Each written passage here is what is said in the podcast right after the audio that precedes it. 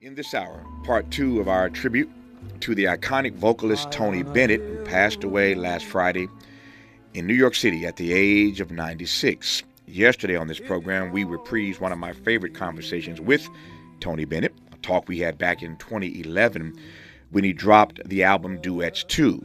Today, sounds from an amazing public dialogue we had in 2017 on the release of his book, Just Getting Started when he was 90 years of age. After we um, share that conversation with you, I'll be back to offer some final thoughts on my friendship with Tony Bennett. Here now, my 2017 public dialogue with Tony Bennett.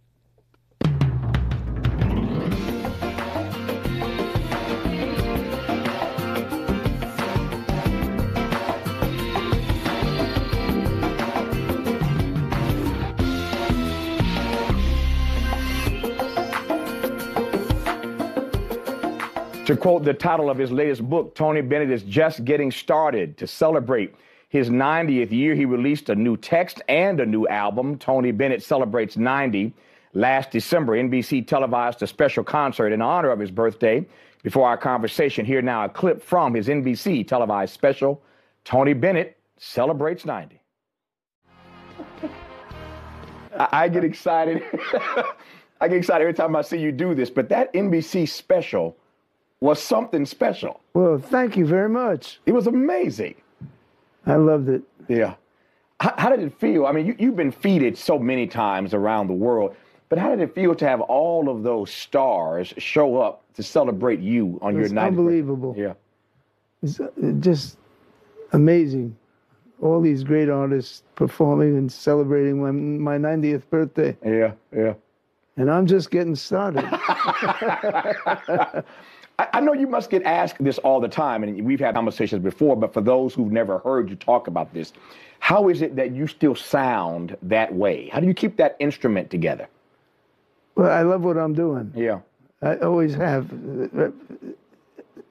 As early as a very young person, Mm-hmm. I knew that I just love to sing for people. And I feel that way right now. I still have a lot to learn. No, you don't. You? Yeah, no, really. Like what? Like what? What? What? What are you learning at ninety? the fact that the audiences have been so good to me through the years, mm-hmm. I feel completely content about performing for them. And I, I really feel like I'm just, I feel like I can get better. Yeah. You know, I, I, I'm, I'm, I'm enjoying my- life very Yeah. much. I, I don't know if I've ever told you this on camera. I've told you this private in our conversations, but I don't know that I've ever said on national television. But I will say it now, since you mentioned how good the audiences have been to you over the years. I, I- I noted the very first time I saw you in concert many years ago, and I've been honored to see you so many times. But the very first time I saw you, I noticed how after every song, you take your microphone, tuck it under your arm, and you applaud the audience.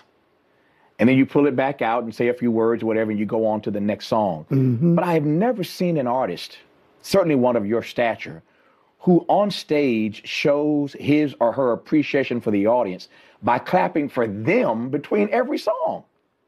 Well, they've been wonderful to me. You know, I try to make people feel good. Mm-hmm. And when I see that it's starting to happen, I, I really get moved on stage when I see that they're enjoying themselves, forgetting their problems. Yeah. It's, it's, it's a wonderful profession. I love to perform because I love to make people feel good. Hmm. That's, that's my whole game, is trying to make people feel good while I'm on stage. Yeah. Where, where, where or how did you develop this appreciation for the audience in the way that you have it? I mean, every every artist obviously appreciates having a fan base, but you have a you have a sort of kinetic connection with your audience. How did that develop over the years? When I came out of the army in the Second World War, mm-hmm. I joined the American Theater Wing. Mm-hmm. And that was a wonderful experience because they told me never to compromise and only stay with quality. Mm. And it's been quite a personal war for me to do quality music because every producer wants to sell it immediately. And I believe their attitude is wrong. They think the public is stupid. Don't give them anything too intelligent. Uh, and I'm, I'm the opposite of that. I found out my mom was my biggest influence mm-hmm. because I remember very clearly one day she took a dress. She was making dresses to mm-hmm. feed three children because my father died. And she threw the dress over her shoulders. She said, Don't have me work on a bad dress.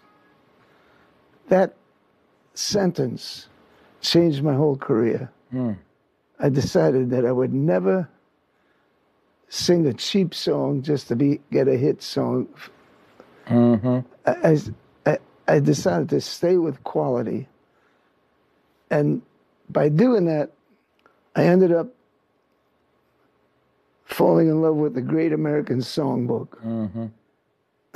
that Fred Astaire was really responsible for because everybody wrote the best songs for him.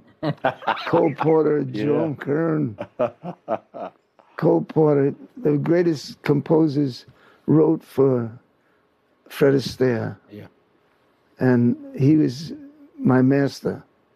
To this day, two people that I love so much uh, to watch and be entertained by is is Fred Astaire and Charlie Chaplin. Mm, to this day. Those two artists. Wow.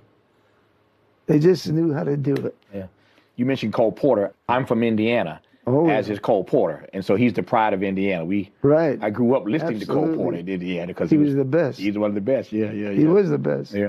When you mentioned earlier that you promised to only do quality stuff, you never wanted to sing a cheap song. You didn't want to do something because some producer begged you to do it to get a quick hit. And so you've been true to who you are, um, and true to your own artistic genius and artistic muse.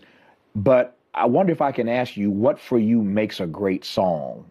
I've asked this question of other artists and certainly great songwriters like Smokey Robinson. I love to ask great songwriters what for them makes a great song. But you are you are an interpreter of that of that great American songbook. What for you? What for Tony Bennett makes a great song? All I could say is the best example is a composer by the name of Irving Berlin. Mm-hmm. He just knew how to do it. Yeah, yeah. It was amazing. Mm-hmm. Every time he wrote a song, it was simple and yet very profound at the same time, mm-hmm. and very lasting. Mm-hmm. You never get tired of hearing a great Irving Berlin song. Simple, profound, and lasting. That's those are part of the ingredients of a great song for you. Right. Yeah. You've had a lot of collaborations. You've been hanging out with Lady Gaga, She's wonderful. Amy Winehouse did some stuff with you. I mean, you you you you have collaborated with a number of people through the generations.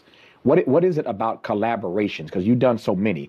What is it about collaborations that you enjoy?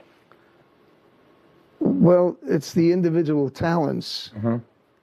They certain people have just they just know how to do it. Lady Gaga, she doesn't even realize to this day how how great she really is. Mm-hmm. I think she's going to be around a long time. I think she's going to do very well in films. She's a, a wonderful person and very honest and and and very educated. She plays wonderful piano. Mm-hmm. She records, and more than anything else, the public adores her. They love her, mm-hmm. And she's she. I think, hopefully, that she'll be around for a very long time Yeah. and stay very popular. Yeah. You mentioned Lady Gaga perhaps doing more films into the future, which raises a question for me. There have been so many great artists who decided to do a litany of things. They, they, they, they, they may have started out doing one particular thing. They started out acting and then they started singing, or they started out singing and then they started acting, or they started here and they did this and that and the other. Obviously, you're a great painter. When did you start? When did you start painting? Well, when I was about seven or eight years old, That young? my father died. Yeah. and and uh, my relatives were so supportive to help my mom out to raise three children. and we were very, very poor. And my relatives would come over to make her feel good. And and I was always so grateful that they were so nice to her. And they were the ones that told me. They said, "We love the way you, that you you paint, mm-hmm. and we love the way you sing." And I said, "That's who I am." Mm-hmm. It was a wonderful thing that came from my own family, mm-hmm. My relatives. They were so good to my mom. And they and they encouraged they encouraged you to, to do more painting. They they just said, "We love the way you paint and Yeah. the way you sing," and I just said, "That's who I am." Yeah. And to this day, that's all I've been studying is, is Yeah. studying to paint and sing, Paint and sing. and I love it. Yeah. I love it. I paint every day, Still every day. every day. Gee. you make me feel like a slacker, man. You're making me feel really, really lazy if you're getting oh up no, every no, day. no! You're not. I watch you every night. Come yeah, on. No, man, you're making me feel lazy. You get you painting every single day, man. And and and and so like what does are you do you paint different things in different moods? Like when you get up and paint every day, like is there an agenda? You just start you pick up a paintbrush and just go. Like what are you painting every day? Well, fortunately, I live right across the street from Central Park, Right. which is right in the heart of Manhattan. Right. But it's nature. Uh-huh. So my my boss, my God, is nature. Mm-hmm. It's everything. Yeah. It, it no matter what an artist comes up to, comes up with, including Picasso or anyone else, it's not as good as the creativeness of nature. Mm-hmm. Nature is unbelievable, and the more you study it, the more you can't.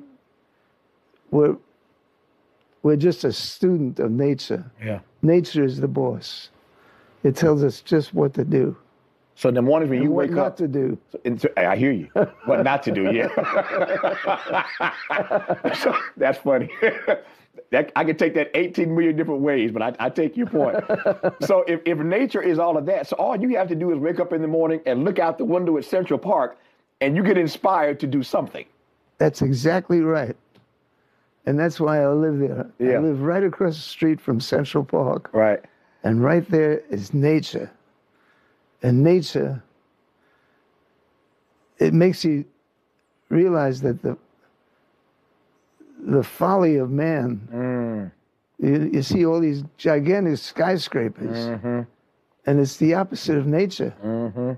Nature is never straight Mm-hmm. and, and mathematical. Yeah. It's strictly natural all the time. The trees are natural. It's every, free. Every tree is different. Yeah.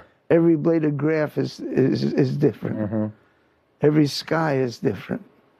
And it's fabulous to just keep watching nature. That's the boss. That's Yeah. that is the master painter. Yeah. Is nature. Yeah. Yeah. Do you do you paint on the road or just when you're home? I play every. I paint every Wherever you day. are, you just Yeah. pull out your brushes and yeah. Has it always been color? Do you do sketches? Do you do Do all of it. you all all I just study anatomy. I study people, and uh, and composition, and it, it's a it, it's a wonderful way to live. Yeah.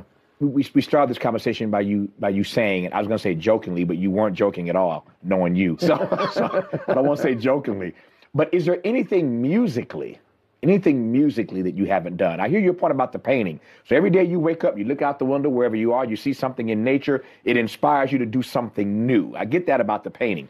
Is there anything musically at 90 that you haven't done yet? That's a good question. There's a, an automatic search about that. Mhm. So I can't say this is what I'd like to do. Sure, sure, sure, sure. I, I, I don't know yet. You'll see it. You, you'll know it when you I see it. I like it. to get involved with different. I, I, I met a recently. I met a brand new trumpet player from Queens Uh huh. who's fantastic. Right. And he's very subtle and very melodic, and yet very muted. It's Uh-huh. not like a loud trumpet. Right. It's kind of. He, he understands interpretations. I Mhm. love jazz. I Right. love it. I love it because it's spontaneous. It's very honest. It's the most honest fo- form of of performing. because you just think for the second, the very moment of how you feel at that particular moment. Mm. And it's it's a great experience to, to not only do it yourself, but listening to other artists that do that Yeah. and how they feel that moment and make something out of it. So so when so when you meet the right people or the right opportunities come up for you, that's how you figure out what the next step is. Oh yeah, Yeah, yeah. that's how it works. It's organic and authentic. It just kind of happens. It's proper involvement. Yeah. What do you hope that your audiences have taken away from seeing you all these years? You talked earlier about the joy they give you. What do you hope they take away from your performances? I can't tell you how thrilled I am because when you first start, you really don't know what to do. It mm. takes about nine years to really learn what to leave out, what to put in, and mm-hmm. I, ju- I just can't really figure it out. I, I just love to make people feel good. Yeah. That's that's my premise. Mm-hmm. When I walk on that stage, I want everybody to end up feeling good. And when they feel good, I walk away feeling so content about that. I made them forget their problems Yeah. for that one hour that I'm on stage. So as long as they feel better leaving than when they came, Exactly. you're content. Exactly. You're content. Yeah. Are there nights when you walk off the stage when you feel like you were not in tip top shape? Do you ever feel that way, or do you always feel like I killed it again tonight? No, I can't wait to hit the stage. Yeah. I love, I love to entertain people. I like to make them feel good. You just can't wait to get out there. I can't wait. Yeah, yeah. I love it. On the nights when on the nights when you don't feel like you're in perfect pitch or in great voice, how do you navigate through those nights when you don't feel that you're at your I don't show up. I love that. I love that. so if you if you're not at a 10, you don't go on stage. It's like I love that. That, that is funny. I, I'll remember that line for as long as I live. If I'm not at the top of my game, I just don't show up. okay, I got, I got to get myself together after that. Tell me about this CD, your 90th your 90th tribute CD, 90th birthday CD. That's there's a lot of good material on that thing, man. Oh yeah. There's a lot of good material on there. Well, there's a lot of great performers that I'm I, I'm involved with on this album. yeah. I haven't heard it yet, but I know it's there's a lot of good, there's a lot of stuff in it that I've done through the years. I guess I guess at this point in your career, you get you you ever get tired of hearing yourself sing? No, Yeah. You still you still like I, the way I won't release it if it isn't Yeah, yeah, right yeah. in there. You know. But it, but you're still but you're still happy with the way you sound all these years later. Yeah. You're happy with your voice. I've had very good training right. at the American Theater Wing. When I came out of the army in the service, Right. I joined the American Theater Wing, and it was the best thing that There's a ever lot of happened. good training over the years. because boy, they they taught me well about Yeah. Never compromise and do any, do, do everything but quality. Yeah. Never cheat the public. Give them quality, quality, quality. You've done that for 90 and that's years. that's man. what I like to do. Yeah.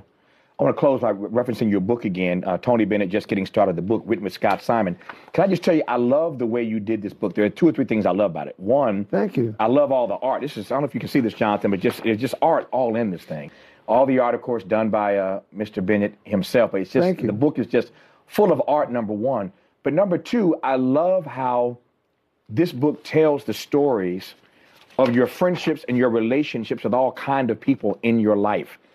I think of I mean, you, I'm just going just going through this this book uh, and looking at the names of the people that you've known and the stories you tell about your friendships with them. Ella Fitzgerald, Wow. um, Jackie, my neighbor. Jackie, uh, Jackie Kennedy, uh, Frank Sinatra, Harry Belafonte, Wow. Martin Luther King Jr. I mean, the time you spent with Dr. King, supporting and helping to raise money for the civil rights Well, rights that was because of Harry Belafonte. yeah, Because he he told me to do it. And Yeah. I said, I don't. I'm, I said I, I I fought a war. I said I don't. I'm not. When he told me what was going on with the racial prejudice, right. I decided that I would go with him, and uh, it changed my life. Yeah. It's funny. I, I was about to say, it's got to be looking back on your life for all that you've accomplished musically. That's got to be one of the high points of your life. That when the country really needed you, you stepped up and did your part in the civil rights movement. Right.